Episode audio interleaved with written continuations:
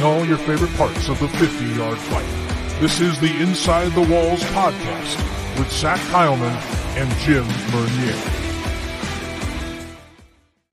Welcoming in fans of the 50 yard fight. This is the Inside the Walls podcast. Zach Heilman in here, as always, for our latest episode, episode 91 of the show. Wow, we're almost to the three digit mark on these shows. Uh, as I am coming in to you today to kick things off for a week out from the season start. We are going to be talking about predictions that we have for the 2023 NAL season, the whole shebang, standings, playoffs, our awards predictions with not only, of course, one of my co-hosts that I'm going to bring in right now with Jim Bernier coming onto the fold, but we, we, he hasn't been on in a bit. He's been on the recruiting trail as well. We're going to bring on, of course, an NAL MVP himself and third member of this show, Mason Espinosa himself, welcoming both of you on. Um, Jim, good to see you as always. Glad to get another show in so quickly, by the way. And uh, Mason, I'm going to just lead off with this. I mean, dude, you've been on the recruiting trail. We kind of chatted, of course, before show, but I mean, for the folks out there, how's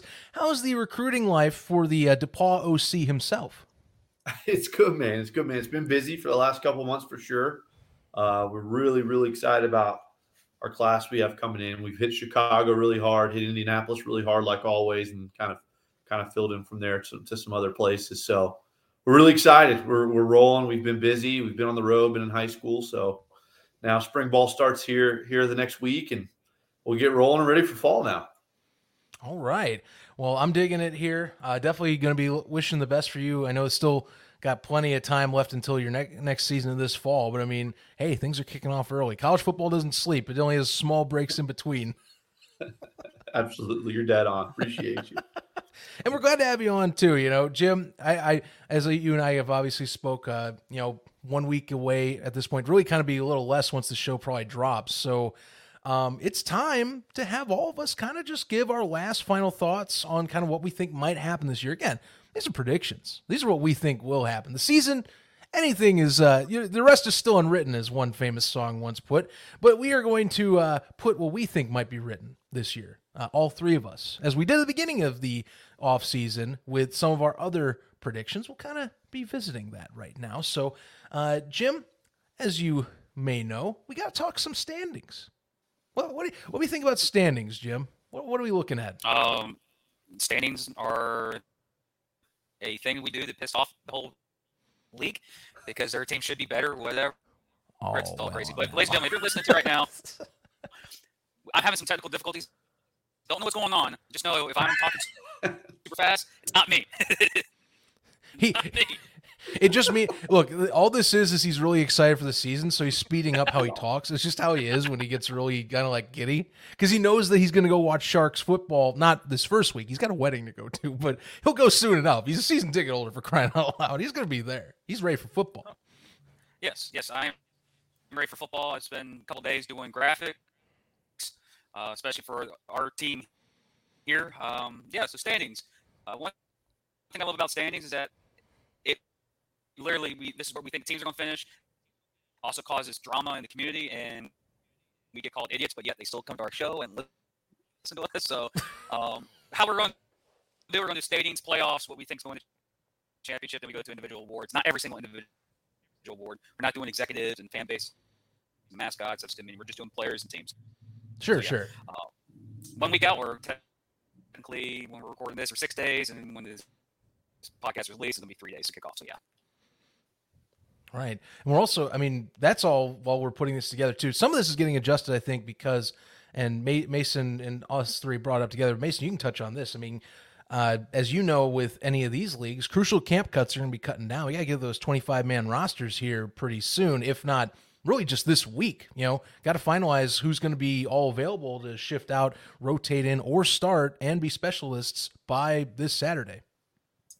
Yeah, yeah. I mean, it's absolutely critical. You know, with games starting this weekend, I mean, those cuts obviously have, you know, happen or mostly happen, and they're going to have some, you know, probably final, final cuts here coming up soon, last one or two. But like, it's it's an odd transition as a player this week because you've been in camp mode for so long. You've been in camp mode for a couple weeks where you got guys trying to make the team, and you're really worried about yourself, and then all of a sudden you show up for practice one day and there's half the people and you know you're getting ready for an opponent and you're much less workload on your legs, much more game plan and, and, and that type of stuff. So it is important. Those cuts are important because, you know, at the end of the day, no matter how many you bring in, you only have those, you know, 25 there in the locker room and you got to start bonding and gelling and knowing it's going to be in, going to be in for the long haul. So it's a fun time. It's a nervous time. All that nervous energy is kind of out at this point and you're just ready to get on the field and play some football.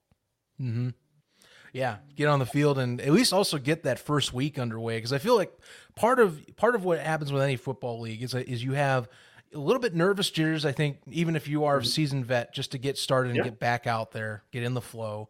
But also, you know, say for newer coaches in this league, say like a Herkie Walls, or you know, say like of course a Coach Gunnings who's coming back into the fray now in the NAL, or even like you know Coach Smith over in West Texas who's now with a you know new to the NAL. He still is a veteran coach, but you know, seeing how these systems work, especially with arena football being back, you know, and that different, maybe a slightly different setup, or just being your first time back in a while, like Herkie Walls, you know, getting your guys in the same page as soon as possible. Week one is uh, kind of that first testing rounds to see if all the training camp items stuck.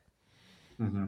Absolutely, and you know, it's it's hard. There's some, you know, every organization, you know, depending on their their their arenas and stuff they have different pros and cons. Like i remember thinking one of the biggest things that one of the, the the biggest positives that we had in columbus was the civic center wasn't that busy this time of year and we could actually go mm-hmm. physically in and practice in the arena three or four times before we played our first game. There's going to be teams i guarantee and it's typically the bigger teams the teams that their arenas are full year long. I wouldn't be surprised if jacksonville you know i wouldn't be surprised if carolina maybe with all the basketball going on literally their first time in their arena will be on game day. So that's hard on coaches. It's also really hard on on rookies, right? Guys that yeah, you know, you can you can measure out a field outside all day. It's just not the same till the walls there. It just feels so much more smaller, you know, smaller and confined. So I know that was probably one of the biggest keys, in my opinion, to our success in Albany. You know, the, the, that last year in the AFL was that we practiced every single day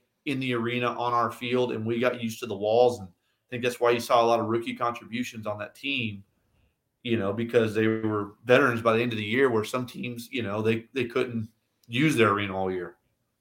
Yeah, I think this is a little bit of a tangent, but I might as well ask while we're at it. And I think I've we may have touched on this before, but since it's the beginning of the year, and I think some people maybe they're getting new into this sport, you know, mm-hmm. Mason, I guess for a player, you know, you obviously you joined up with the A kind of the AFL more so, but like mm-hmm. describe like a rookie season in an arena indoor league. You know, I mean, obviously quarterback you got to adjust a few things, but you know I think overall you're adjusting to a different landscape as a player coming into something that's familiar but still very much different. It's it's it's chaos for sure because there, there's two there's two step ups for one. Typically when you're a rookie you know, some people have had experience playing in the National Football League or the Canadian Football League or whatever it is, and, and have already taken that professional step up, right? A vast mm-hmm. majority of us, myself included, got cut, you know, in camp, either the NFL or the CFL. So we had never played a professional game at full speed. So not only are you taking a college game and cranking it up because it's faster, but you're also confining yourself into what's 23% of an actual field. Mm-hmm. And you're playing a new game with new rules. Like I remember, you know, having to literally, I'm like week four, week five of my rookie season. I'm still learning rules. Like something will happen once a game, and I'll be like, "What was that?" They're like, "Oh, it's this rule." Uh, you know, credit Rob Keefe. I know he's you know out west, you know, but that was one thing in Albany that I thought he did incredibly well. Was you know we play on Saturday night, we give a Sunday off, and we come back Monday, and before we we broke apart and watched film as position groups he would always have a uh, like a playlist of weird things that happened in the league that weekend, and he would show oh. us and oh. explain the rule of why. And so we felt at the end of the year that we were all much more prepared on the rules than everyone else at the end of the year because we were seeing weird kooky rules that happened. It's just different. It's it's hard, and so you're learning that as a rookie, and it's it's chaos. I'll just be honest with you, it's chaos. Uh, it's hard you're probably in a new city for the first time, probably meeting a bunch of guys for the first time, but it is it's incredibly special, and uh, you're hooked. I know that. I, I could I can only imagine getting used to it as a as a person on the field with some some of the things. I mean, seriously, if you're a linebacker, that probably like that's one I could imagine. You know, being sure that you're knowing which like being sure you know which, which if you are a Mac or a Jack and getting that down like your number one priority in training camp. Because if you start seeing a few out of those out of the box penalties, or yeah. you know you do an incorrect twist, then you're gonna be like, "Yeah, I'm pulling you. I'm sorry, but you're you're costing me well, yards." it is. It's like it's it's. I thought about this before. It's like playing baseball your entire life, and then all of a sudden you're going to go play professional fast pitch softball. It's like ah, okay, uh, yeah. like generally it's the same thing, but not really. Like it's almost a different sport, even though they're very very similar. You know what I mean? I, I see what you're saying. it's different rules, different strategies, but it's more or less the same thing. Hmm. Jim, I think I think this is a good. Here's a good thing. I know I'm on a tangent. We will get to predictions, but might as well while we're talking new season. And again, new people, new players, new fans too. Jim, if you're a new fan of this league, say you're watching some old replays, you're jumping onto our show for the first time, and you're like, okay, well, I'm going to go to my first game this year. I bought a ticket. Uh, I bought a ticket to go to the uh, VyStar Memorial, you know, Coliseum. I'm going to go watch a Sharks game. You know, what what do I expect as a fan? What should I know as a fan, of course, if you're on the sideline, I'm just going to say it right away. You should know about the football coming into the stands and maybe a player. But like, what else should you be like expecting? You know, like first experience at a game. Uh, loud music. No, all the time. In Jacksonville, that's that strange horn that they always play. It's annoying. Um, I think Mason agrees with it. Mason uh, knows. He's he, you can tell he's already like, yeah, I remember that. PTSD. Man. There's a couple. There's a couple things that in arena that um, the the people, the fans that don't pay attention, they're on their phones and they get hit by a football, um, and they act like they got knocked out. I'm like, well, it's a football. You know, you know, walk it off. Uh, of course, you're going to enjoy the action, but if you're going to your first game, there's a term that I can't stand. It's like you can keep the ball, but not the player. Like, are we keeping players now? Is that is that illegal now? like, but if you're going to, if you're going to your first game, matter of fact, as, as I, I, actually got graphics for this crap, so I don't even want to say. First game start this week, um, especially in San Antonio, where the Carolina Cobras are traveling to the San Antonio Gunslingers. The Sharks are traveling to the Warbirds, and the Fayetteville Mustangs are traveling to the Orlando Predators for week one action in the National Arena League. So if you're going to go follow this sport, go to your local uh, website, your local teams, um, and contact your ticket provider. Get tickets. It's pretty fun, cheap entertainment. You can bring a family four, and I only think you're touching 100 bucks for tickets, unless mm-hmm.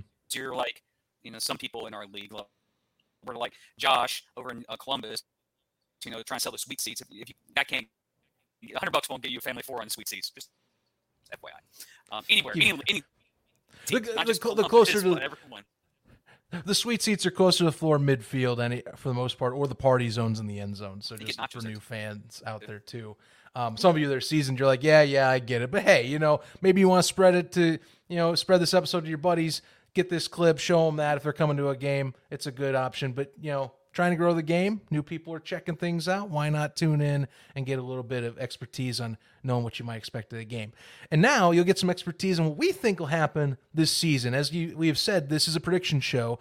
Let's get this bad boy started. First off, with what we think our standings are going to be. This is not a power ranking. This is what we feel like it's going to be the final season standings. We don't have any records, just going to be ranking one to seven in terms of where they're going to sit. Remember, top four in the NAL get in for playoffs. So this is our predictions also for who we think the playoff teams are in the NAL. Uh, as you can see, kind of similar variables. There's actually uh, only difference really that between this entire list uh, is actually kind of the Preds and the Cobras. And I think Jim, you can say that you and I can say this for sure as we've talked on this show that you know the muck is a real thing, and it's kind of was going to be hard, I think, to pick the two that weren't San Antonio or Albany in this instance, and that's already being present between our three different uh, selections for the top four. Well, we preview the season. We both said that Albany and San Antonio don't have the better rosters at the point at this point, especially the addition of Arvell Nelson and San Antonio. Uh, but yeah, the muck I think is going to be a mixture between Orlando, Jacksonville, and Carolina. Mm-hmm. Um, and Mason thinks San Antonio's going to be part of the muck. So, again, they're at number four. But one thing I like about all, three of our playoff predictions of this season is that we have different teams in the postseason. Like Mason has Carolina, and me and you basically have similar teams, of different positions. Um, but we all agree on West Texas and Fayetteville. Um, maybe this is because of the experience that of these players that we don't know about. They do have quality players, but do they have enough to sustain a 17 week season, 14 game season? Mm-hmm. Get in the top four? Probably, probably not. But, but yes, um, I, me and you, both like Albany, and you'll have a lot of people um, look at Mason and go, "Oh, Jacksonville." I wonder why you picked Jacksonville. I'm amazed because it's Gibson, and you're going to have a lot of people from Albany say, "How dare you!" Ah. but yeah, um, for Look, me, if you're looking, I'm gonna go. Go ahead. Go ahead. Go ahead. I was gonna say if, I, if you're looking on the uh, the pocket on listen to podcasts version, uh, Zach has Albany, San Antonio, Orlando, Jacksonville is his top four. I have Albany, San Antonio, Jacksonville, Orlando. Mason has Jacksonville, Albany, Carolina, and San Antonio. So it's a mix of beans. So yeah, uh, Mason, what do you? I'm I'm going to defend myself for a little bit here. You know, Yeah. just just to repeat there: Jacksonville, Albany, Carolina, San Antonio. They're my rankings. I can do whatever the heck I want. How about that? I'm a homer. Yeah. I don't care. I, I have ties to Jacksonville now. You're going to see me wearing Sharks red this year. They're going number one. All right. Uh, You just made the list. you tell he lo- these clips, man. I this just adds. I love this stuff.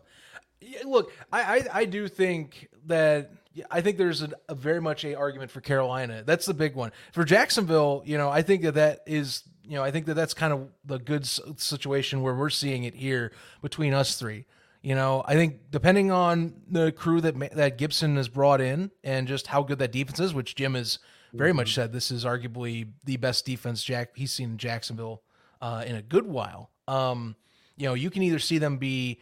I think the floor to me is that they can be a they'll be a fourth seed playoff team. Where I think Mason's and mine and Jim's is that they can definitely be pushing up there to be one of the top two. It just really depends on you know how good of a crew of guys you're seeing, and of course how well can you see the Jacksonville Sharks slow down other opponents. That'll come in crucial for guys like an Albany or San Antonio that are high-powered offenses and have been high-powered offenses at least as of the last half of last season for San Antonio, especially the last few years uh, for the Albany Empire. There are three things that are common in the human life: death, taxes, and Jason Gibson making the playoffs. He hasn't missed. Look at his history. He hasn't missed playoffs, so he's guaranteed the top four in the league. Well, the thing is, they, well, they they have such a good defense. Like I'm looking down their roster, and they, who man, they got a good defense, dude. And that that's it's at the end of the day, it's still football. Like defense wins Mhm. football games. Like they'll take you far places. The, to me, the the crucial part of their season is actually the early part. Like they have to stay afloat. They have to find creative ways to win games until they can establish the quarterback position with what they're going to do. If they can find what they're going to do at the quarterback position, whether it's you know this rookie, you know rookie stepping up or, or whatever, or just you know letting Gibson, mold, whatever it is, they just got to survive till midseason, and then once they get their quarterback Right. situation figured out, you're going to see that thing click, and it's going to be. uh I think it's going to be really good because that defense is going to be constant. It's going to be consistent, and they're just going to be a constant threat uh, week in week out. They just are. That's the good thing about having a good defense. If you have a good offense, you can have an off week. It's like having a good basketball team that shoots three pointers. If you have a good defense, they're going to show up every week. Very rarely will you see a defense have a, have an off week, uh, and that's that's where I think that consistency comes in for them. My opinion. Right, and I, you know what, Jacksonville, like I said, theirs is fascinating. As I as I'm not surprised, you have Gibson building defensively once again, and his whole philosophy, as we've always heard, and when we talk to him, you know, it's about, you know, he likes finding the guys in the rough that he can kind of mold into his own image as well. And so, you know, Jim Jim's known about this one recent signing for a while, but uh, Connor Blau, as it is from uh, Ohio- Oregon State, um, that's been one that I think has been. And Jim, you can correct me if I'm wrong, but I think Gibson's had an eye on him for a minute to where Yeah. you know that's going to be kind of their guy to go to, and you know we're going to see how good good that kid that kid is or who's on this roster. Uh, there might be another QB coming in. If someone told me possibly another arena experience quarterback might be here, but to be determined. I'm not 100 percent sure if that's fully conveyed right or not, but nonetheless, you know. Blau's going to be possibly your guy going in, and you have Darian Townsend. You got veteran receivers on the outside to throw to. You know, uh, there are options. It's just going to be coming down to how well can you adapt to that game right out of the gate, as we always talk about, and especially as Mason knows, how much can you get up to speed and be able to adjust to those angles, that size, you know, that quick timing, being sure that you're always getting the ball out efficiently and not waiting on your line. You know, those elements will be coming into play, but that defense definitely is an imposing force. And I think that's what helps a lot with our floor and ceiling predictions with Jacksonville. Um, curious, here's the one that I want to kind of talk with us, us three, the differentiation on this. The Predators conundrum or the Carolina Cobras conundrum. That's the only one I think that we're really split on. I know most of us have West Tech, we have West Texas and Fayetteville kind of lower to the bottom. I will say that's for me personally, it's marginal between four through seven on this list. I just think it's going to be a very competitive year um, which played actually a little bit into the Cobras decision because I do have, like I said, I think there will be some questions as to, you know, McCollum's great, but I think how much will it, how much will he be up to speed where we'll see the MVP McCollum? And then I also think, you know, I love the Preds specialty group and their defense. That's where I'm holding tight, but it makes it hard for me with Carolina. Carolina is the one I think we differentiate the most on right now.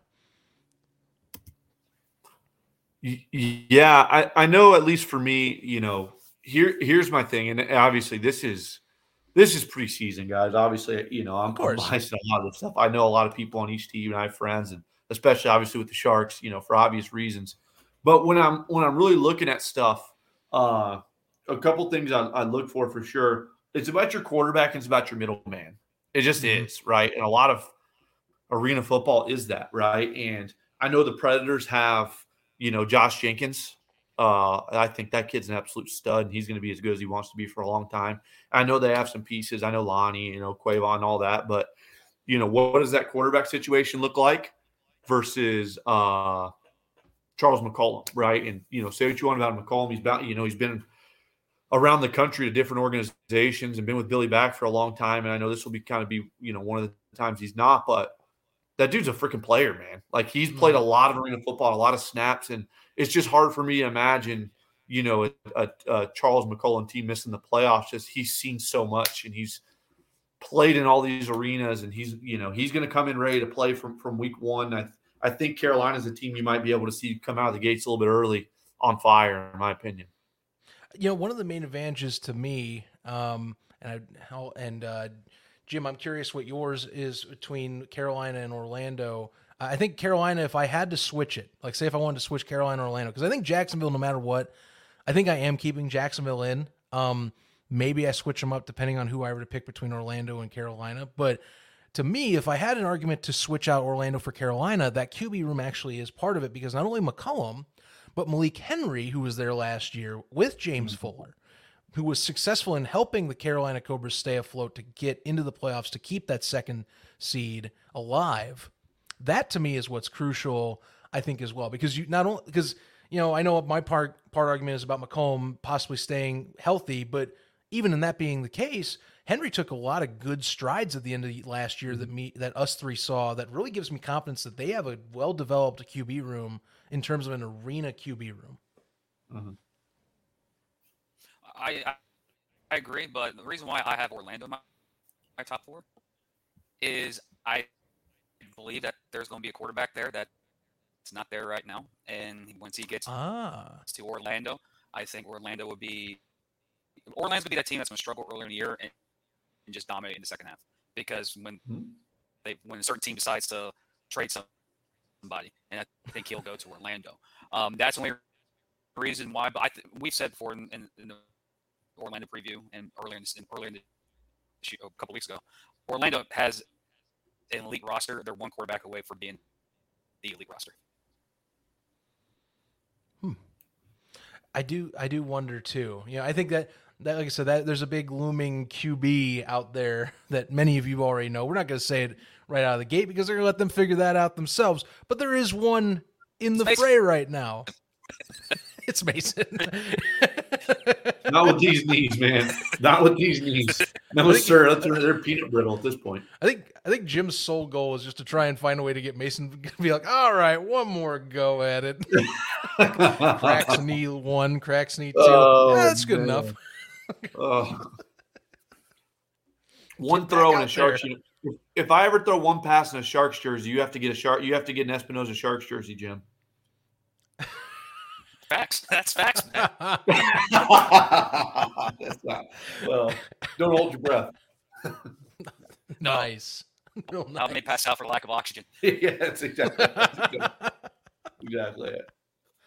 Oh God, gentlemen, any more thoughts on the uh, predictions for standings? I will say one thing with Fayetteville, just to for for some of those Fayetteville folks out there, you did get a really good linebacker in recent transactions in James in James Summers. So you know, keep that in mind. You are going to get another quality veteran player there. Um, a lot of this stuff with new teams, we did this last year at San Antonio. You know, Gunslingers fans will know it.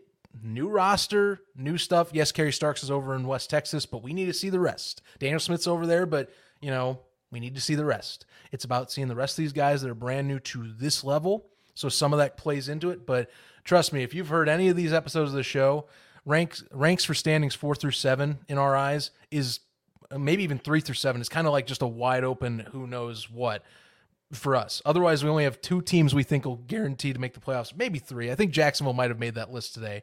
Um, but Albany and San Antonio, we feel, are almost complete locks to be there unless there's catastrophic failure at certain positions this year.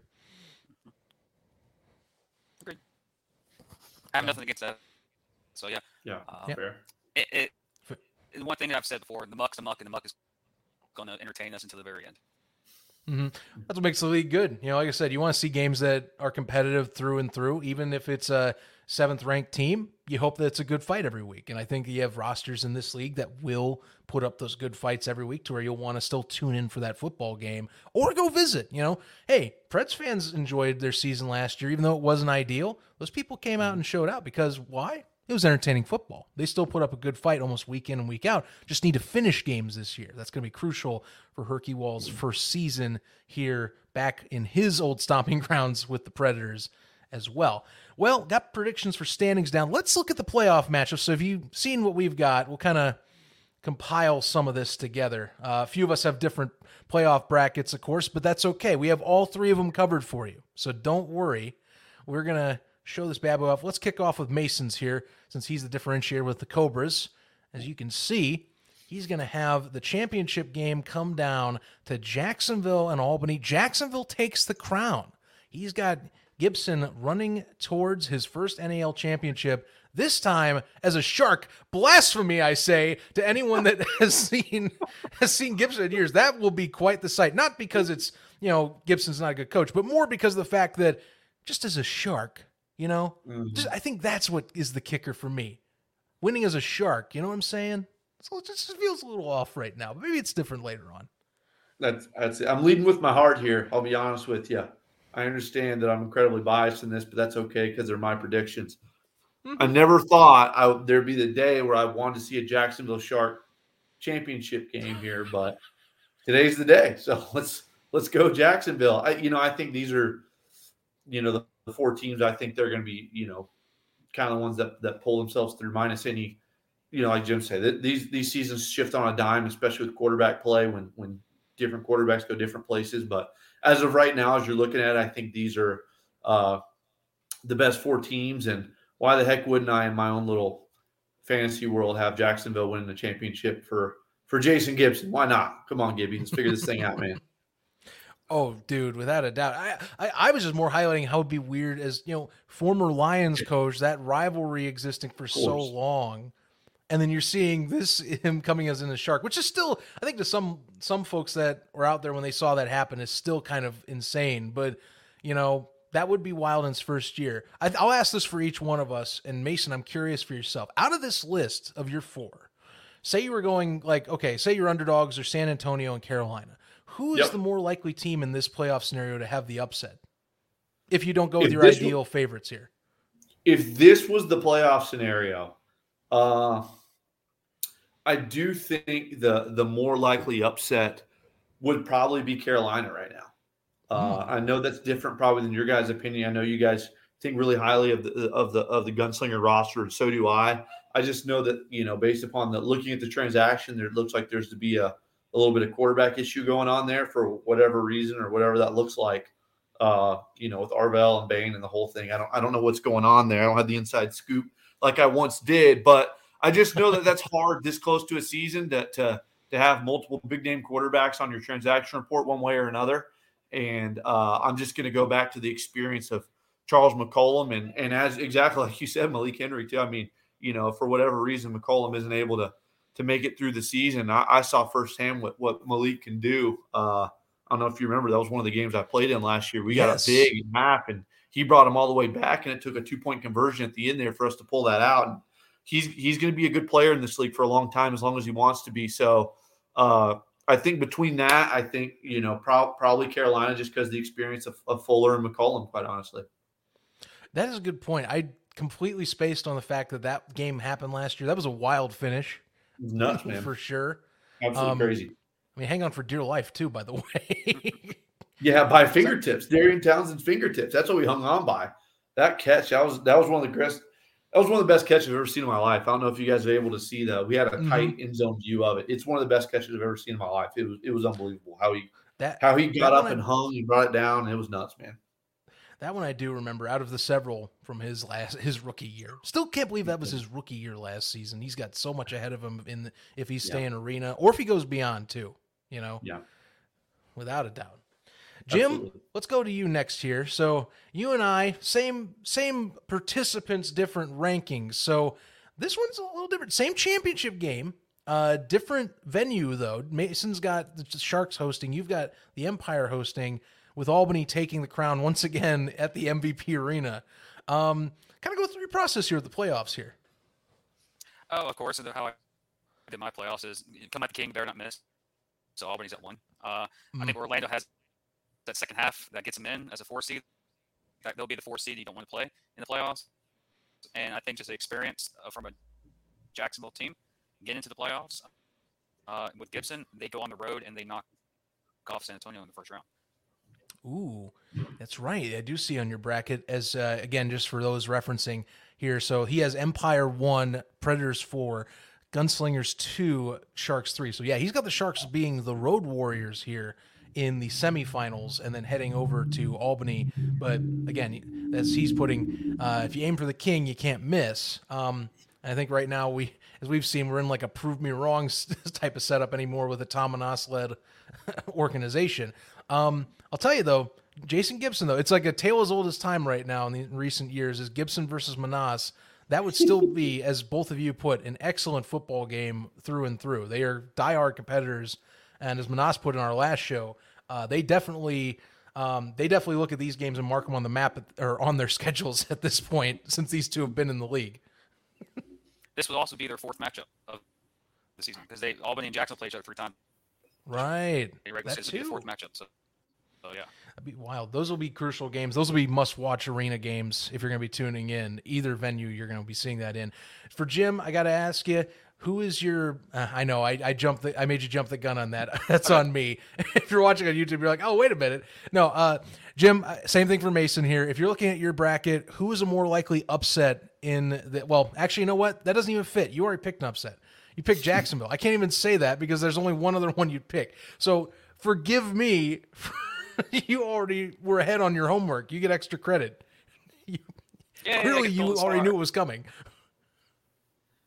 Well, I, I can't. Gibson has made the championship game, and especially NL, four out of five times. Mm-hmm. Now he's in Jacksonville, so I'm just going by the betting favorite. Who's going to make a championship game? That's the reason why I got Jacksonville there. I like those odds. Can't say you're wrong. So, yeah, he already. So he already picked the he already picked the uh, road the road warrior. I'm going to call that as the underdog anyway. You know, it's kind of hard to win on the road in arena. It's just the thing. Large large crowds, large noise, everything like that. Aggressive audiences. let's see. I'm going to take a look at mine now. Now you can slide this up here. So again, kind of same as with me and Jim here. Same participants, different rank. So as you can see with mine, I've got Jacksonville meeting up with Albany way early. Um, and that's going to be fascinating. I have the Empire moving on to win over the Gunslingers. I've been touting that up as my matchup for a few weeks now. Um, I will say though, if I'm looking at these matchups, um, I think this one, either one of these matchups, I think you could see an upset. And here's my thinking: I'm actually really bullish on the Orlando Predators. Um, besides Josh Jenkins, I love Brandon Fuentes. He's going to be healthy this year. Um, my hope is that Lonnie Outlaw takes a step as a line as a as a jack linebacker this season and is even better in coverage than he was last year. And I hope Jack Sheehan, who came over from the Blizzard in the IFL, keeps to produce the same numbers he had or similar and is able to find Lonnie Outlaw a lot more as well as Jared Dangerfield. So I actually think if I had to pick between the two, I think the more likely upset would actually be over the Gunslingers to where you maybe see the Preds play over in the MVP arena. I still think, much like Jim, it's going to be hard for me to not pick the Empire at this point because it's just they continuously build these rosters that seemingly just have endless talent that you have to stop on every facet of the game. And defensively, they find new pieces to go with some of the old vets that are hardcore guys like a Brandon Cisse, like a Nick Hague, that can dominate as well. I also like Joseph Putu, but I digress. Um, I think this to me is one of the more wide open NAL seasons I've watched. So mm-hmm. I could see any one of these four or any one of these combinations of 16 different matchups, as I would put it. Um, you know, four four teams, or actually eight different matchups. My apologies. Um, that you have two teams out of the four you have to pick. So wide open. That's what I've got. My upset though, it's got to be Predators. I like the Preds. Pretty high on the Preds. I don't. I just like what they got. It's just me. Sometimes you got to be high on somebody. Why not Orlando? They have the skill, they have players, but in my opinion, they're just a quarterback away of being elite. Unless Jack Sheehan is that dude, which he mm-hmm. was in Green Bay last year, most of the year. So maybe translates. But yeah, all of our playoffs are unique. It's one thing about the NAL. You can have a bad season, 99% through the year, when the last three or four games are in the playoffs because 500 gets you in. Mm-hmm. Some True. years below 500 gets you in. Look at Carolina a couple years ago. I mean, look, if you have teams beat up on each other, you have to have someone go in eventually. Hmm. so that very much is a possibility. 500 is usually what you expect to get in, but like I, Jim, you're absolutely right. That could change. Carolina a few years ago, they rallied the troops and they got in on a sub 500 record, and you know, at least for a little while during against the Empire, made it a game. you know, just all well, depends think, on how the season goes. But I think uh, one the next couple of things we'll be talking about is going to really stir some controversy around the league, especially among the players. Right. Um, position rewards. So oh, yes, um, here we go. We got Mr. MVP in, in our stream, so we got a couple MVPs. So let's start with our predictions for this year's MVP.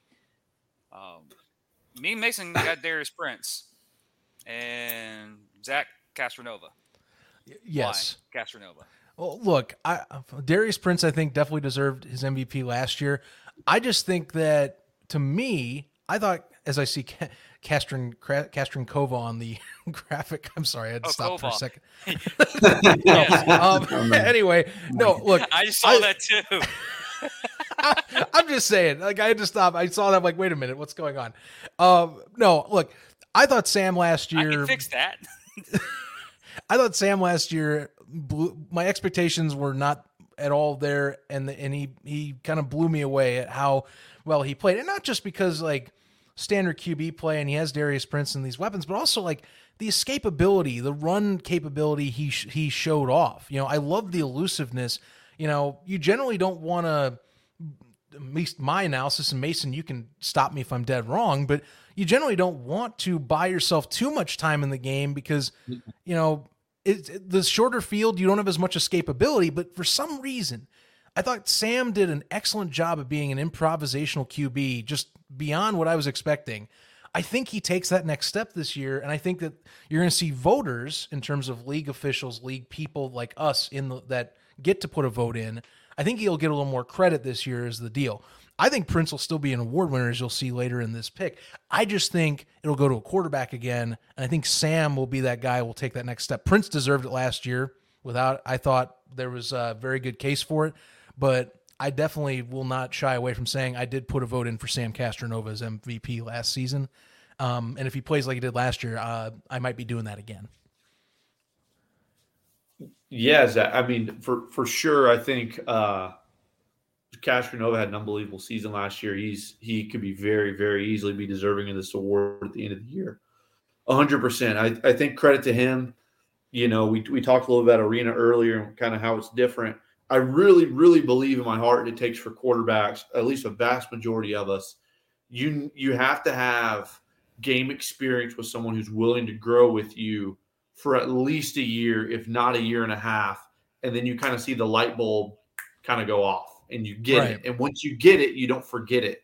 And if you look at his timeline, that's almost that's very very similar to that timeline, right? He had I know you know early on he was with Carolina, it didn't go so well, uh, you know, but he got a lot of reps. I know, you know, and then Albany comes into fray and all this stuff, and it just seemed like the light bulb just kind of turned on, and that that's what happens. Like so many, you see so many talented quarterbacks unfortunately get out of the league or the arena league early because it, it feels hard and feels fast.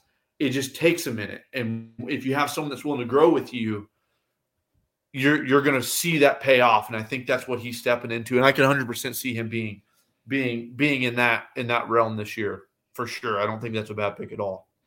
Yeah, and again, I don't think Prince is a bad pick either. I mean, there's not much more to say about Darius Prince at this point. Um, dude is basically, you know, he was he was excellent receiver in the in the AFL back in the day. He took that and did the exact same thing in his seasons in the NAL so far. And last year, you know, for a time, he was playing solid Ironman ball. They just, you know, kind of what we figured out is that he they wanted to make him specialist because they felt they didn't want to tire him out. And you know, he understood that and he kept dominating even farther. So like that's a complete understatement. This man has been dominating the league now for 3 straight years at the receiving position and no one really has found a solution. And if they do, then generally what happens is the Empire just find a secondary guy like a Markel Wade, like a Dwayne Hollis, which that guy he came out of nowhere last year. So like his, his imposing force alone makes that offense just move whether he's covered or not. So I I I I very much have him as like one of my maybe my uh, probably an honorable mention, and that seems a little bit of an insult, but in terms of like second runner up or third vote, he's like definitely right there. Like I could definitely switch my vote if he has a season that somehow mat if it matches or even ex- somehow exceeds last year. Mm. I could hmm. probably throw my hat in the ring and go, yeah, Darius probably did did that for me too. yeah, for sure. He to me, he's an absolute game changer because just the way the arena rules are set up it's so hard to double team somebody. Uh, and if you do, right, and if you get not necessarily creative, but if you find a way to play some zone and drop a backside corner off or double, you know, with some people, whatever it looks like, a good quarterback is going to pick it apart because he knows the weaknesses of it.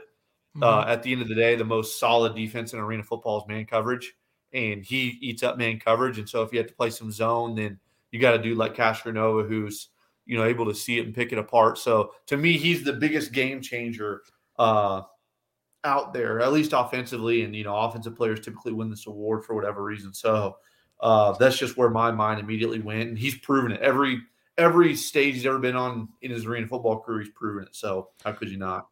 Something I do want to point out that impressed me last year I was as I've gotten more and more accustomed to watching arena on a regular pace as I've become mm. more and more of a fan over my short fan fandom compared to you mm-hmm. two. Um, last season, he impressed me by the fact that you know his understanding of the NAO of the arena rules helps him mm-hmm. a lot too. It, not in all situations. He's great at catching the ball. He's great at doing everything. But like there were some TDs where like he just knew understood the ball was on the top of the wall, and he mm-hmm. just the defender didn't know what yeah. to do, and he just like touched touchdown him, and you're like sitting there going, "Is that legal?" And they're like, "No, that's legal." He understood the rule, and it's like that excels yeah. his game you know, as yep. Chris Siegfried has said on this show before, he wants good arena players. Like that's a good arena player move to have. Mm-hmm. You understand that rule. You can do so much with understanding the wall rules like that as a receiver. You know, and he at least got three touchdowns last year. I can recall where it's like it bounces off the wall and he rebounds it, or like it just was on that top shelf and he's like, "Hey, it's a touchdown!" Yeah. Like it, it was there, you know. just hungry for and, and understanding of that game. Yeah, you're dead on. You're dead on. Also, I think he's a top three player, probably the best player in the league right now, or the last two years. Like when Yeah, very. like, good. I mean, uh, not, not much more you could say is good football player because he is that just good. Good when Albany when Albany needs someone to come out and you know make plays, he's the one that does. Yeah, you know Markel Quaid did last year, Dwayne Hollis did last year, and you had Nick Hag and, and the defensive players. But when they need an offensive explosion, it was Darius Prince. He's Mhm. the one that he's the one that came out and took over the team. Um, even though how Catherine had the season last year, it was Darius Prince that was always at the receiving end of everything. Yeah, absolutely. Well, we did Okay. Iron, we did one MVP. I'm I'm labeling Iron Man as kind of like MVP part two because I mean if you can do it all and excel at an all NAL level on both sides of the ball, Mhm. honestly you're probably going to land with this award. And look, here I am again having to defend myself. Um, obviously I'm gonna I'm gonna let you two this time talk more about Zach Brown because I mean what there's also another what's more to say. Dude is a great two way player and he was also in the Ironman running last year, right behind his colleague DJ Myers, who, as I've been watching videos online, he's balling out right now in training camp for the Showboats. He might be a surprise uh, pop up to help the NAL name. But what what can we say about Zach Brown, gentlemen? So I'm gonna go here. Go. Let me let me jump in real quick, Jim, because here's what I'm gonna do. I'm gonna give a little. I'm gonna give a little talk a little Zach Brown, and I'm gonna go on about a two minute soliloquy because I got a meeting here. I got to run to, and so I'm gonna go through all, just briefly all my picks so I can at least explain myself, so I can defend myself please. online how that's gonna go. He's Zach. Brown. I'm right. Zach Brown. I- What what can you say about this dude? He's been playing for a long time, and he knows exactly what you're talking about. That prototypical arena player. What I saw him do last year, I know I've said on the show before. He played every snap of the football game, offense, defense, special teams. To me, if that ain't an Iron Man, I don't know what is. And he made an impact every way. He carried. He had like two touchdowns. He had a sack. I mean, he was. That's as Iron Man as Iron Man gets to do that for sure. So that that's my early pick. Offensive Player of the Year. I'm going with my boy. This is might be my surprise, but kind of a kind of surprise out there. Give me Darian Townsend. My man Ooh. is a stud. I'm telling you guys. We saw it two years ago in camp. We saw it last year. He's gonna figure out a way, man. This dude is too good. He's he. You can't guard him one on one. It's the same thing as Prince. He's a man coverage killer. You cannot guard him in man coverage. And I think he's to get more man coverage than Prince, maybe because Prince has a little has a few more years of, of name and experience. Where I think teams might challenge Darius in one on one or Darian in one on one situations. I think he's to eat it up. My defensive player of the year is kind of my defensive version of Darius Prince. It's Marvin Ross, dude. Marvin's a freaking stud. Uh, you're only as good, in my opinion, as your middleman. I, I think the two most important positions in arena football are your quarterback and your middleman. I think Marvin uh, is an exceptional talent, and I think uh, he's proven that every step of the way that he is the best middleman in the league and the best DB in the league. And his mentality is unique to arena. He doesn't care if he gives up a touchdown. He doesn't care if he gives up two touchdowns. Because you know why? In arena, they're supposed to score touchdowns. He lives for the interception, right? So he'll give up three touchdowns and he'll make a game changing interception. It's like, well, guess what? We're supposed to score touchdowns. We're not supposed to have interceptions. And he just changed the game because it's Marvin. Uh, my special teams player of the year, Kali Rashad, right? I think the return game is going to be absolutely, absolutely critical this year with the rebound nets, especially with the new rules adding a point if you kick it out of bounds, which I think was a great, great change. I think this dude is a problem carrying the ball in space, and the rebound nets are a big deal, right? And and that's that's become somewhat of an equalizer, and it's good to be. And I think he's gonna he's gonna really excel. Lastly, but not least by any means, how could I not? Are you kidding me? Coach of the year, I have to go Jason Gibson. I have no choice in the matter. You're my man, Gibson. Take it home, bring it home for us. All our all these Sharks fans out here. Let's get it going. I love it. And uh, Gibson, I know listen, we know listens to this show, so he's gonna love hearing that too. Might be getting a text from him probably later today, or later when this show drops. My guess. Absolutely. Absolutely. Absolutely. Guys, I appreciate it. I got to run. I appreciate you having me on again. Can't wait to do this again soon and talk some football, man. I can't wait. It's here. It's here. Good, good to have you on as always, Mason. Thank, thanks for jumping on. Glad you got to at least get your picks up before you have to go to a meeting. I ha- I couldn't I couldn't I couldn't live with myself just to throw names out there and not give reasoning. Right, I had to do it. I had to do it. Thanks, man. Have a good one. Thanks, guys. Appreciate you. Yeah. Mason Espinosa, NAL MVP quarterback, and of course, uh, pick pick extraordinaire for choices.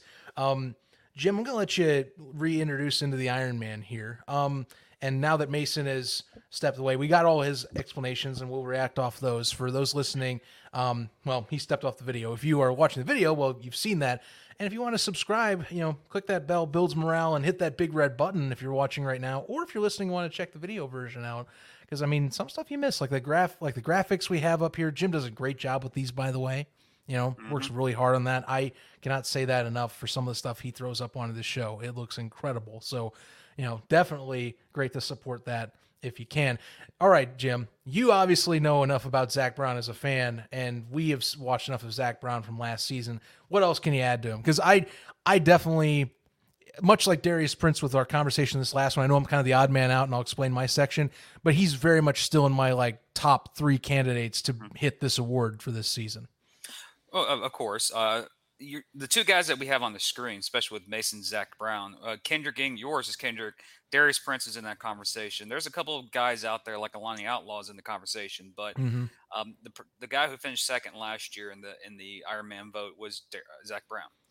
Um, and like what Mason said, he played every single down. I think from the conversation I had with Zach, he said he would maybe miss a hand like a handful of snaps all season if that's not telling you an Iron Man is, I don't know who, who do you think an Iron Man. And plus, oh yeah, he he was in the conversation for Defensive Player of the Year last year as well. So his ability as a player is extraordinary, especially for his the caliber of player he is. He did it in Jacksonville. He, he's doing it in the Carolina, and he also did it with the Firebirds in Albany, Georgia, from the Georgia Firebirds uh, uh with the NAL first debut. So he's consistently been a workhorse, a dog, um, like the go-to dude. That's that's Zach Brown. The reason why I have him as Iron Man, I just think that he he single-handedly may carry Carolina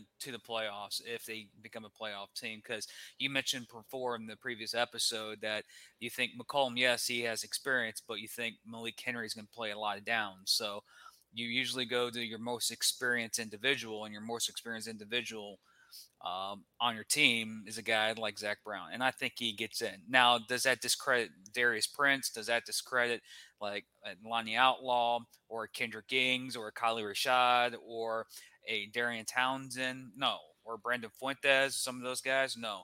Uh, but I do think this year you're gonna have a more competitive Ironman, or even Starks out in uh, West Texas. He was there yeah. too. Uh, he was defensive player of the year last year. So you got a lot of guys out there that can be very competitive um, for this award. I just think it's Zach Brown um, because he was second in the voting last year. It's kind of funny how DJ Myers and Zach Brown, DJ played for Carolina last year, and Zach played. You had two of the top vote getters on the same team. um, and I think this yeah. year he should replace. He should be number one. I, I, mean, Brown last year was on, and much like Myers, that was a very star-studded roster. I mean, for crying out loud, I know Ings. There's there actually has a there actually is a bit of uh, reveal of the Fayetteville jerseys, but we still only have him in his Cobra jersey from last year. I mean, here's what I've got with with Ings. Um, Brown definitely is up there, like without doubt. We know dude can dominate both sides of the ball. Top rusher last year in the NAL, top top for rushing TDs, and also was one of the, one of the tops in lineback in the linebacking department for the Carolina Cobras and in the NAL itself. Here's my thing with Kendrick Ings and why I'm angling as this might be his year to get this award. So back in his AFL days, was a return man and was a very effective return man. Still is pretty effective at times when he's returned turned balls in the last few years for whoever he's playing, whether it be, of course, the Cobras, of course, is his main team. I think he's going to be leaned on quite a bit to do a lot for Fayetteville, just based on what the roster has for him in store you know, he he took a bit of a he took a bit of a chance. He went from he could have gone back to Carolina. He is not, with the Cobras. He is now over in Fayetteville, North Carolina, just down the way. And I think Cato is going to lean on him as being the number one target. So I think he's going to be one of the top receivers in this league. But I think he's going to keep up his production as a defensive back last year, the way he was in terms of, you know, he was he was solid. He actually had some pretty good coverage. But I think the kicker will be that he's going to have even better season as a return man thanks to the arena rules with the Nets. And that's my key. If he becomes one of the top return men, if he's like top two in the league and then has that in that top production as a receiver where he's the main guy over in Fayetteville, to mm-hmm. me, he's your Iron Man player of the year because that to me is an Iron Man. All three phases, and you're excelling at all all three. I mean, if you're if you're dominating at all at two of the top ones, you're not a return man. Returner will probably take the back seat compared to the other three. But if Ings is like say say it's like him, Darius Townsend, and like Khalil Rashad are all like neck and neck for return touchdowns this year, and then you have Ings also up there with like the likes of like maybe top five in receiving. You know, maybe not touchdowns, but like in receiving, he's just killing it. And then defensively, he shines. That's where I think that comes in. So I think you're going to see that. And as you can see, that first test will be April 8th. This this upcoming Saturday, he'll be playing against the Orlando Predators. So that'll be a first good test. But that's my angle because mm-hmm. Fayetteville, I think, is looking for that dude to help them carry. But hey, as I, I, told you, man, I can't count out Zach Brown. We didn't last year, and we cer- I'm mm-hmm. certainly not going to be a guy telling you there's no way Zach Brown makes because he will be in that conversation. Without a doubt, he'll be in that conversation. He's proven it too much already in his career. He will definitely be talked about all season in that regard. Well, speaking of kick returners, offensive player of the year uh, will be a guy that I think both of us um, think, oh, all three of us, it's a mixed bag. Basically, grab a person's name out of a bag and throw it up against the wall, and whoever Pretty sticks, it's who's going to win the offensive player of the year. Um, you got Darius Prince. I got Khalid Rashad. Um, Khalid Rashad, he's so dynamic. He he's he's my dark horse in winning the MVP this year. Ooh. Um, I meant to say that in the MVP voting, but I still think Darius is going to do it. But if uh, Darius doesn't win the MVP, Khalid does that, and Darius replaces him as offensive player of the year. Um, just how they did this year, basically, with the two positions, with the offensive player year and the MVP were different positions. Um, I like Khalid Rashad because he single-handedly was a highlight, human highlight reel down San Antonio, and now he gets an upgrade in quarterback, uh, depending on who it is between uh, Arvell Nelson or Jonathan Bain. Um, both quarterbacks are a massive upgrade from Robert Kent, so that just makes him more explosive, and you have help along there with Philip Barnett that can give you give Khalid more of a uh, concentration that he can win. And what Mason mentioned, Darian Townsend, Darius Prince, and Kyler Rashad, uh, you play man on them, they're going to kill you. Um, uh, those are the, uh, honestly, uh, this may take off other receivers. Kendrick Ings can be in this conversation as well. Uh, but if you add Kendrick Ings, you know, it will throw in another name in there from uh, go maybe like a Larry or Clarence Williams, maybe possibly, mm-hmm. or yeah. even even um, he's he's not going to be in the league until week ten or no week nine, and it's Devin Wilson. You throw all those names there, that's your top five receivers in the NAL. Period. Darius Prince, Kyler Shaw, Darian Townsend, Devin Wilson, and Kendrick Ings. Um, all those guys can win Offensive Player of the Year. In my opinion, I think Kyler Rashad does because I think last year we were introduced to him. This year he takes over. It's just the evolution of Kyler Rashad. Oh yeah, I mean the league was put on notice last season when this man got eh, got returning touchdowns alone. Dude was a menace as a receiver. You know, speedster, real quick, can get by defenders and just make himself get open without a doubt. And so they're definitely going to have a challenge a challenge for any team playing him this year. As you saw in the graphic there, first challenge will be for the Cobras to contain him on April 8th.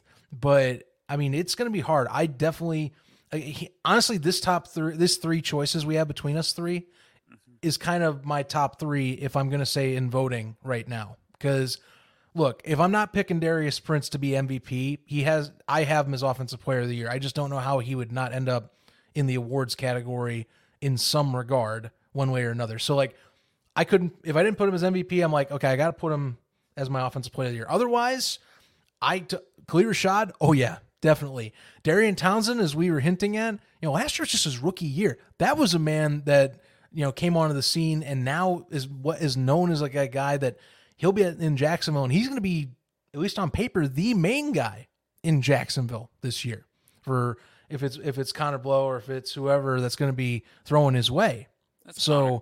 yeah, I was going to say it's, you you would know, and that's why I'm also hinting is because it's, it's probably Connor because Jason's been talking it up like mad that it's going to be Connor. So, you know, anyway, these three to me like that's my top 3 mm-hmm. that I would pick in voting, and it's hard for me to choose one of one of them. I'm just picking Prince because of the fact that he's not my MVP choice, so I just assume he will be Yeah. probably right up top there. But it would be so hard if it's not Prince and say he's MVP. It would be so hard for me to pick between Rashad and Townsend because both of them are so damn and they're both good returners too. That's what's crazy. Mm-hmm. Townsend was that's another return man in this league that I think will excel with the Nets and the Halo rule is he'll be able to be shifty just like Rashad was. Prince also is a solid returner. You can't count him out. Dude does cause damage on that regard, like you were hinting at. So honestly, there, all- I don't think I don't think there's a wrong answer in this selection. It's just going to really come down to who has the slightly better year and who voters think has better appeal to. uh, uh, hopefully this is this audio gets captured by one of these players and they play it because I'm going to say a statement. All three of these individuals, all three of them, these guys can take over football games. These are your Michael Jordans, your LeBron Jameses of the league. If you need someone to take over a game, these three individuals can take over a game in in your favor because they're dynamic, they're explosive, they have good hands, they're good route runners, and they're good returners. We've seen a lot of last year. These guys get the ball in the end zone, and five seconds later, they're dancing in the other end zone because that's how explosive they are. These three individuals, they may even be honestly. And here's another bold statement: they can be in the top ten in MVP voting. That's how dynamic these three players are. If they, the key word, if they stay healthy. Yes. Health is, of course, a massive issue. It's the unpredictable, Mm-hmm. you know, conundrum of this whole thing. Although, honestly, between these three, um, I mean, credit Prince did play Iron Man a bit la- last year. Um, I feel like all three of these guys are going to be specialists, so at least they'll have a little bit less wear and tear, you hope, uh, through games. But you never know. Special teams player of the year, and I'll admit, I, I Ings also is in this conversation. I think, which is Jim is picking Kendrick Ings, but as we also hinted now, kind of spoiler alert, me and Mason picked Khalil Rashad, and kind of hard for us to say what can you say about Khalil Rashad being a return mm-hmm. man. We've already kind of hinted at that in the offensive player of the year section, but Rashad once again in our awards category, which by the way, players can win multiple awards, so it's not like mm-hmm. you're just restricted to like one category. So keep that in mind. But I mean, Jim, you know, Kendrick Ings, as we hinted at, I mean, dude's also made a career being an excellent arena return man. I think that's crucial saying arena. Those Nets, they're going to make some new return man faces in this league kind of shine even more than they were in previous seasons. Well, yeah, he was also. I think he won the Rookie of the Year in the AFL as a returner. He he, Uh, he was up there, yeah. So he has experience, and we've had him on the the, the Fayetteville episode a couple of weeks ago, and we actually had a conversation about the Nets. And he basically just says like, you, get once you get used to the bounce, you got to think you're the, the rules of the game protect the returner with the with the kick, Mhm. uh, getting the ball. Um, but honestly, we we how we did the voting, uh, how we did our selections, it's similar players the last couple of picks so far. Um, but there are other guys out there. I know there's guys out west in West Texas. Like, where's all any of our guys? Well, there again, it's early in the season. Like San Antonio last year, we didn't know anybody in San Antonio and Khalil Rashad. He's been on almost every slide in this graphic. That tells you how fast you can get your name in this league. But for uh, other names, especially in Fayetteville, like they just signed James Summers. Um, for the people in Fayetteville who are Mustang fans, so who's this James Summers guy? He is basically like, uh, yin and yang from Kendrick Ings. They go hip to hip, basically. Wherever Mhm. Kendrick Ing goes, James Summers is right there somewhere. Um, you're going to get with him. You're going to get another specialist that's going to go in there and receive kicks, and also play a little bit of a the jack linebacker position, which he did a couple times this last year against Carolina.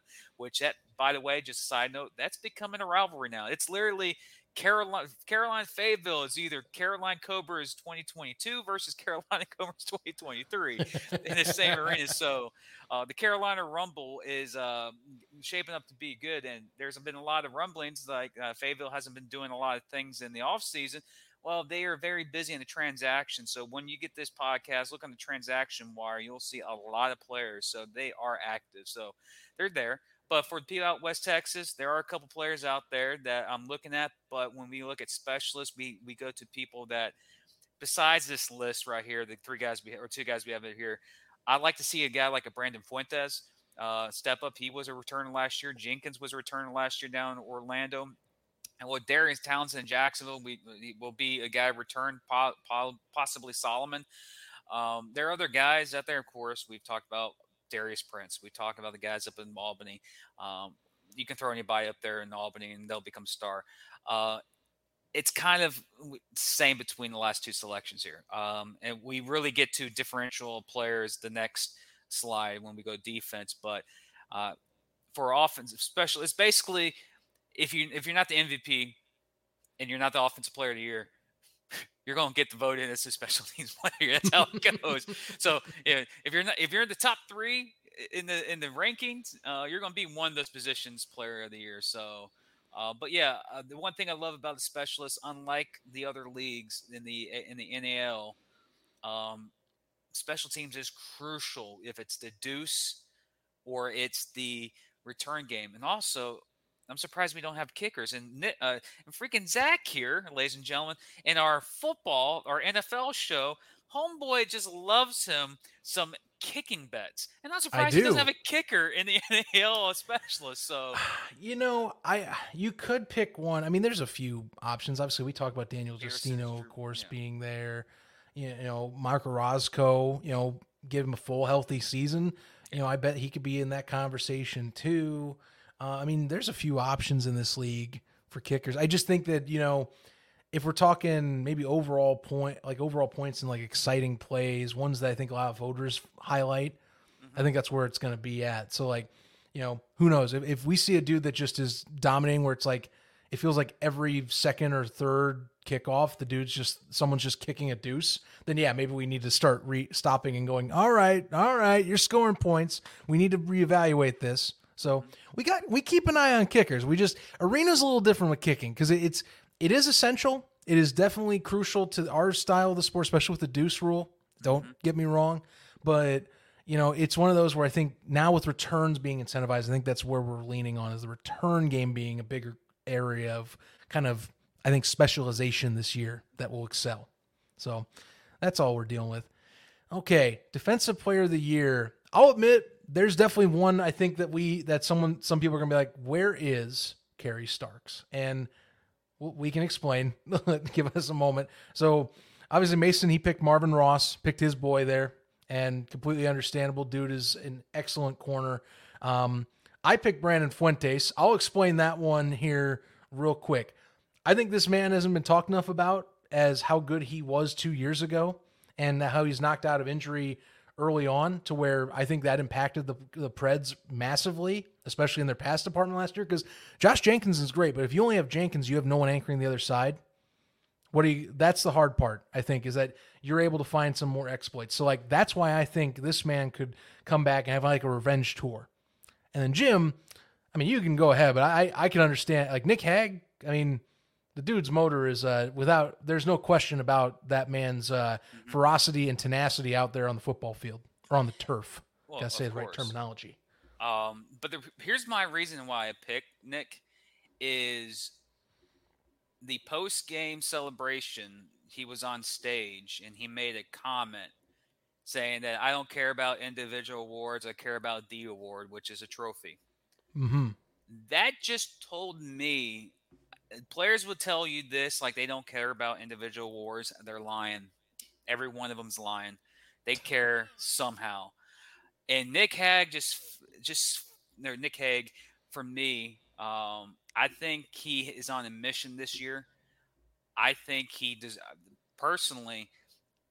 Yes, Kerry uh, Starks went last year, and Kerry Starks had a hell of a second half of the year. But the consistency of Nick all throughout the year I thought could have get. I even voted for Nick for Defensive Player of the Year last year, um, in our um, in our player voting.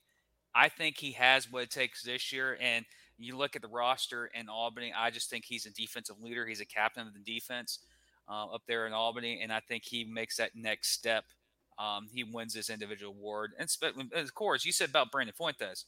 Uh, when the guy's not injured, he's very, very I said very deadly in the back or in secondary. he can he can disrupt some of the elite receivers, and he plays on um, on some couple offense possessions from time to time. Mhm. Uh, uh, he single-handedly a couple years ago against the New Jersey uh, Flight, he single-handedly changed the whole entire game. He had two pick sixes and back-to-back possessions. He that turned it- that game alone put me on notice for him Yeah. as a top player in this league.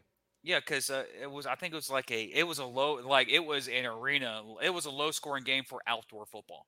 It was like what eight to seven in the third quarter, and he gets back to back pick sixes, and all of a sudden, uh, Orlando wins the game by two scores. That's when Orlando made a couple of free agent acquisitions with Joe Hillis and O'Brien. Uh, and they made that playoff uh, that second half of 2021 into the playoffs. I think they won three out of the last four to get into the postseasons. But Brandon Fuentes was instrumental in that turnaround for them to get into the playoffs um, that year.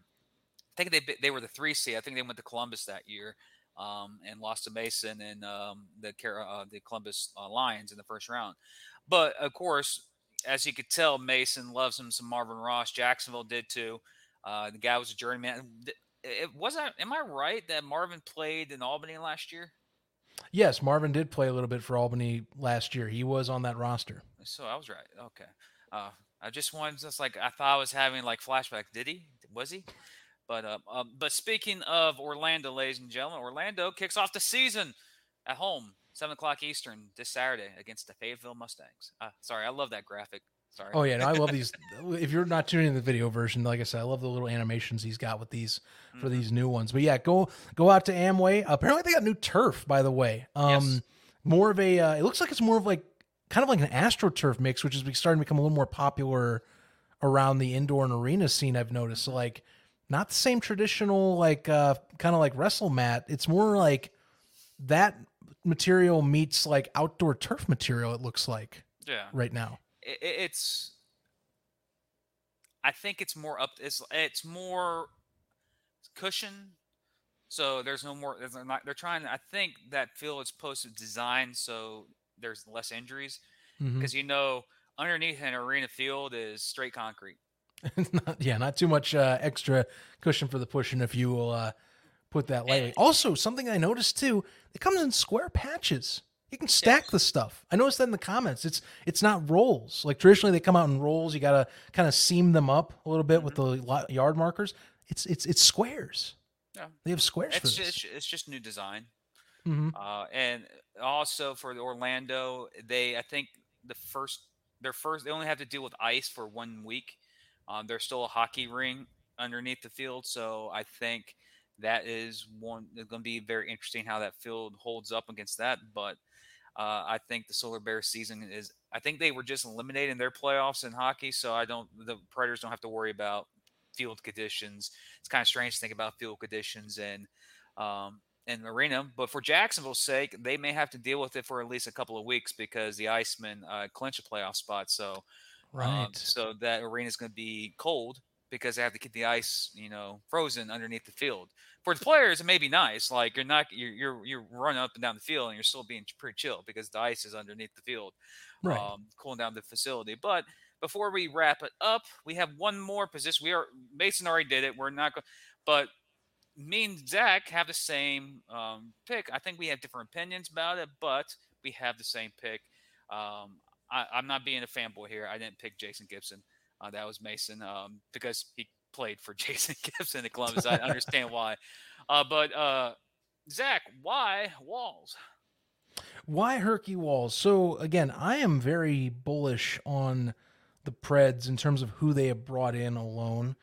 I think that you're going to see a jump year over year for the Predators, and usually to me, that usually equates to a lot of times one of the favorites for teams to have their coach become coach of the year is that jump. I mean, the Predators last year they went from a you know a play they went from a playoff team to really one of the bot really the basement dweller of the NAL. And I think that you really needed you need someone just come in and revigorate the franchise.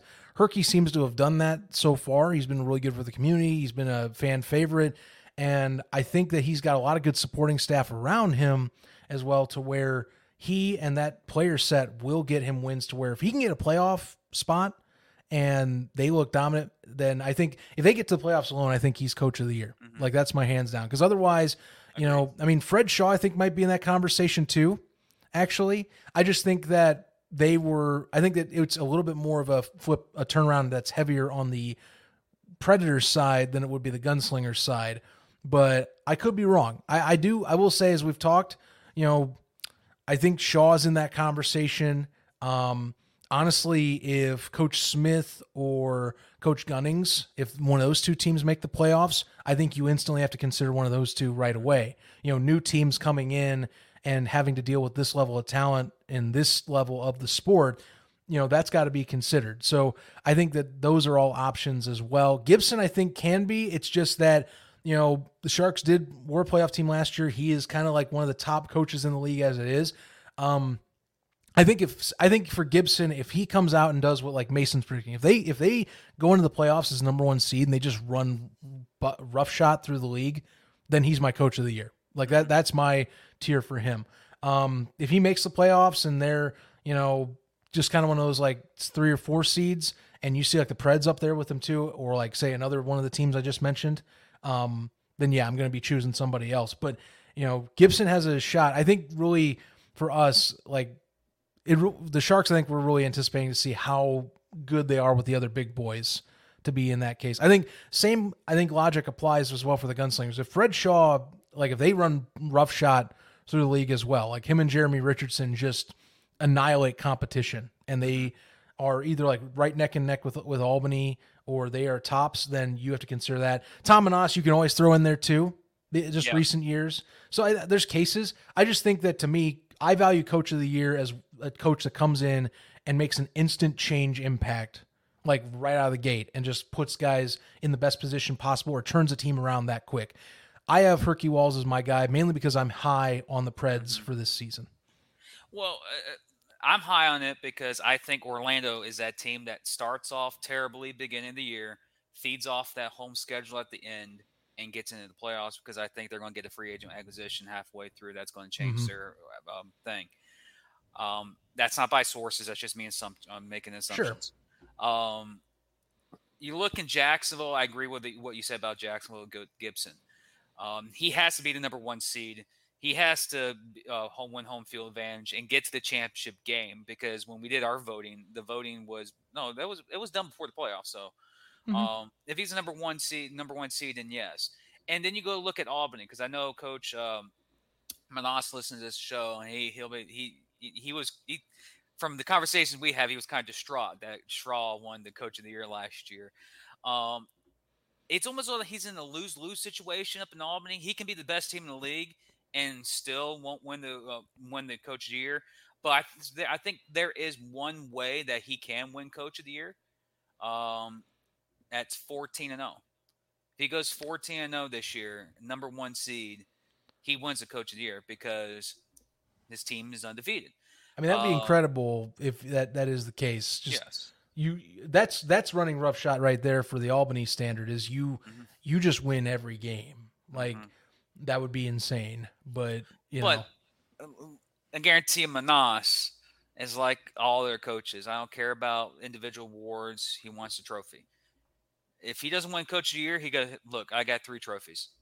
Those are my awards. Like mhm. that doesn't tell you that I'm the Coach of the Year because there's only one coach at the end of the year that has a trophy, and that's the team, the coach that's on the winning team. Uh, but you look at uh, the other coaches around the league. Um, again, West Virginia or West Virginia, really, West Texas and Fayetteville. Those are the question marks. Um, if they get in, yes. Uh, Coach Fuller is also one of those coaches where nine wins may get him in, gets him in the conversation type of deal because he still has a pretty loaded roster.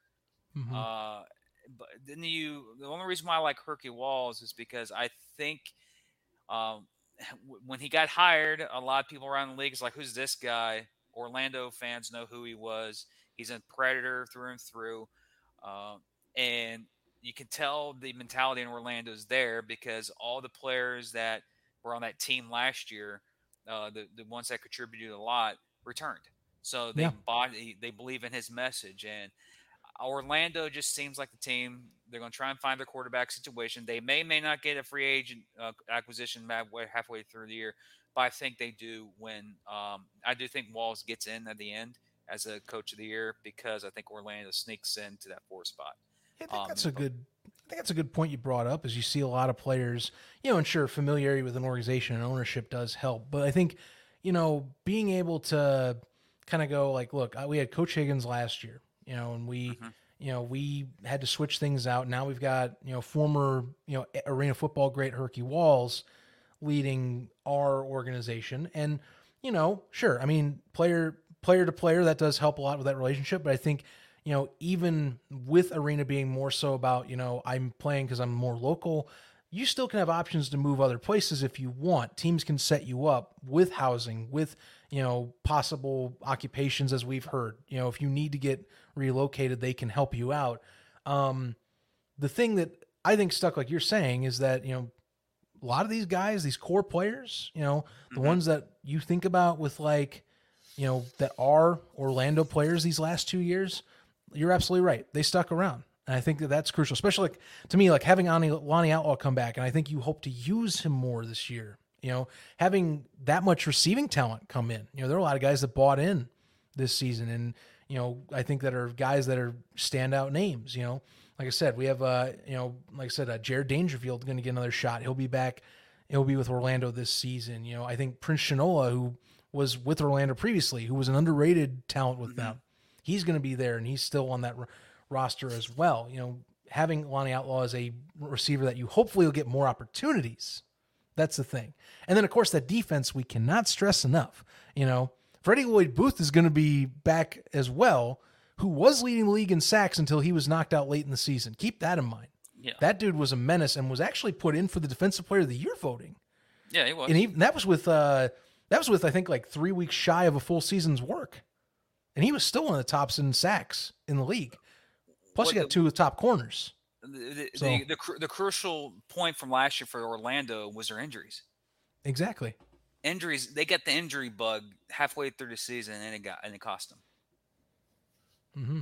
The healthiest teams end up making the playoffs. Yeah, I, I, I definitely. There are options all over the place. You can make case, I think, for all seven coaches that they can be coach of the year. Obviously, I, I mean that's in any league, but like Herkie, I feel like all the pieces are there to where that Preds jump is there and a lot of that does stem from them bringing things together as a mm-hmm. gr- core group that believes in their mission and in a community that keeps growing back its fandom. Yes. And he's going to be key to that. And I think that's why we think he'll be that coach of the year this season. So, uh, bold predictions? Bold predictions. This week's bold predictions. Um, I think that you are going to see a ooh, here's what I've got. I think that the playoff scenario this year for the fourth seed will be five teams deep, and that anyone can jump. I think that it'll be close to the point where the four could be as low, could end up being at the end of the season as low as like a six or seven seed.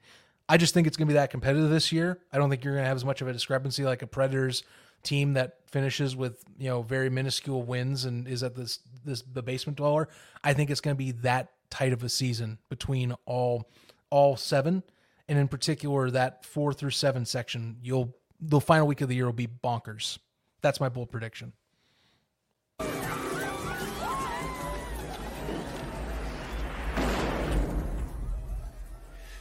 I've never seen them act like that before. Denial can be an ugly thing. Well, we should go, Mr. Ventura. I've arranged a plane. I'll meet you at the bottom. There's still one more thing I must do before I go. You heard Ace. Don't deny that you're going to be having to sweat it come the last week of the year in late June.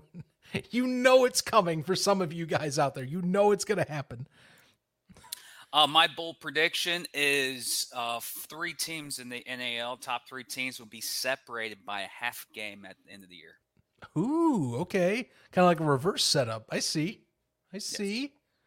I think that's a good case. Again, this is looking like the com- most competitive season in the league's history that's mm-hmm. about to be geared up for. I know we said that kind of last year, but like even more so, like the more teams you get, the more spread out the top talent becomes because there's more options to go play. So it just feels like there's more chances you're going to see these teams really, I think, take chips out of each other and all the way down until we get that final four set up. Well, last year we the playoff field wasn't confirmed until the very last week. Yeah, Two years ago it was confirmed with two weeks left in the season. it's only going to get more chaotic.